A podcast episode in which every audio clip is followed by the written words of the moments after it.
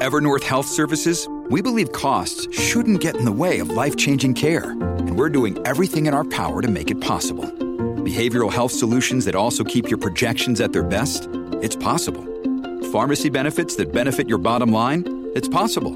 Complex specialty care that cares about your ROI? It's possible. Because we're already doing it. All while saving businesses billions. That's Wonder made possible. Learn more at evernorth.com/wonder. Good risings. I'm Colin Bedell.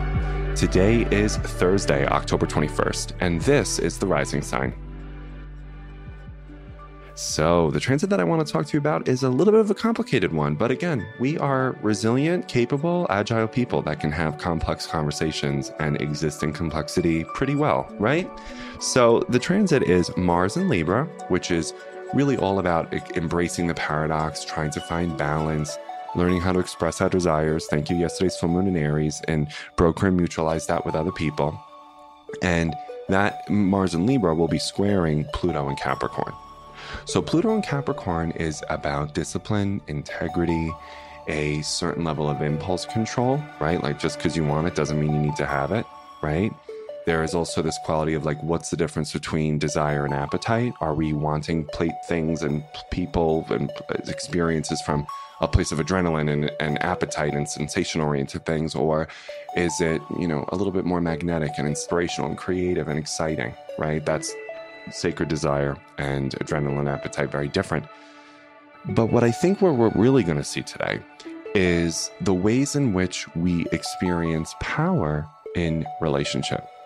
Because Pluto is absolutely the planet of power. I think Capricorn represents an exalted power, a quality of I thought it, I dreamed it, I made a plan, I achieved it. And thus I have, to quote Capricorn Sun, Martin Luther King, I have power, which is the ability to achieve purpose and effectuate change.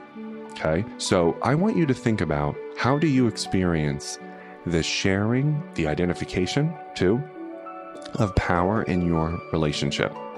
And that's typically through wanting, isn't it? Right?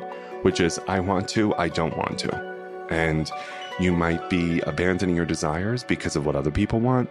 And you don't want to risk disconnection with them or ruffle any feathers. So, like, it's fine, don't worry about it, right? So, I'm not going to really own that I want it. Or maybe you might have to think about have you been doing everything that you've wanted and not thinking about what others may want? How do we share the power, right? Because what social work literature has taught me really beautifully is that so many power systems are working from the premise that power is finite and it needs to be hoarded, and we need to use fear, nostalgia, and real conspiracy around facts to have power over other people, the power over dynamic. And we see that everywhere, don't we? From family systems all the way up to politics, okay? Now, that's obviously not a power structure that we want to participate in. We want to see power as something that is infinite and grows when it is shared, right? So, the way that we could do that is by framing power in three ways power within, power to, and power with.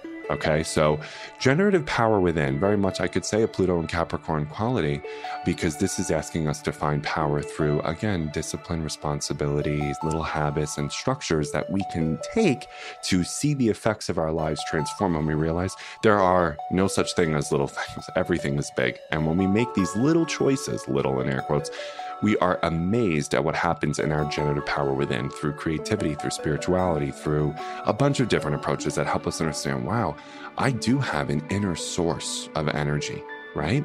Then we have power too. So once we see and understand our generative power within, we have to ask ourselves, well, then what am I doing? What's my power to do what? My power to apologize, my power to get it right, my ability to have the power to take accountability, my ability to do what? You know, we're talking about significant character change here.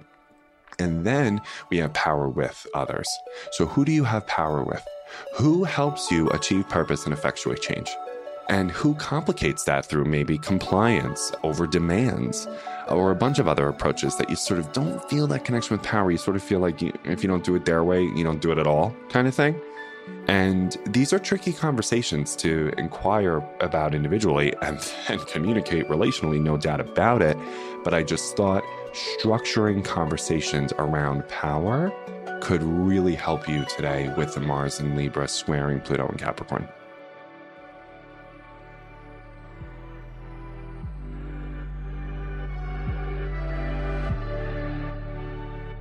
So I'm Colin Bedell, and you can find me at Queer Cosmos. Thank you for listening to Good Risings. If you enjoyed this podcast, please let us know by leaving a review because we love hearing from you. Have a great day, everybody. Bye.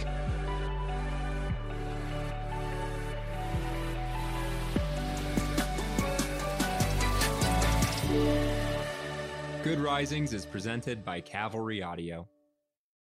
Without the ones like you, who work tirelessly to keep things running, everything would suddenly stop. Hospitals, factories, schools, and power plants, they all depend on you.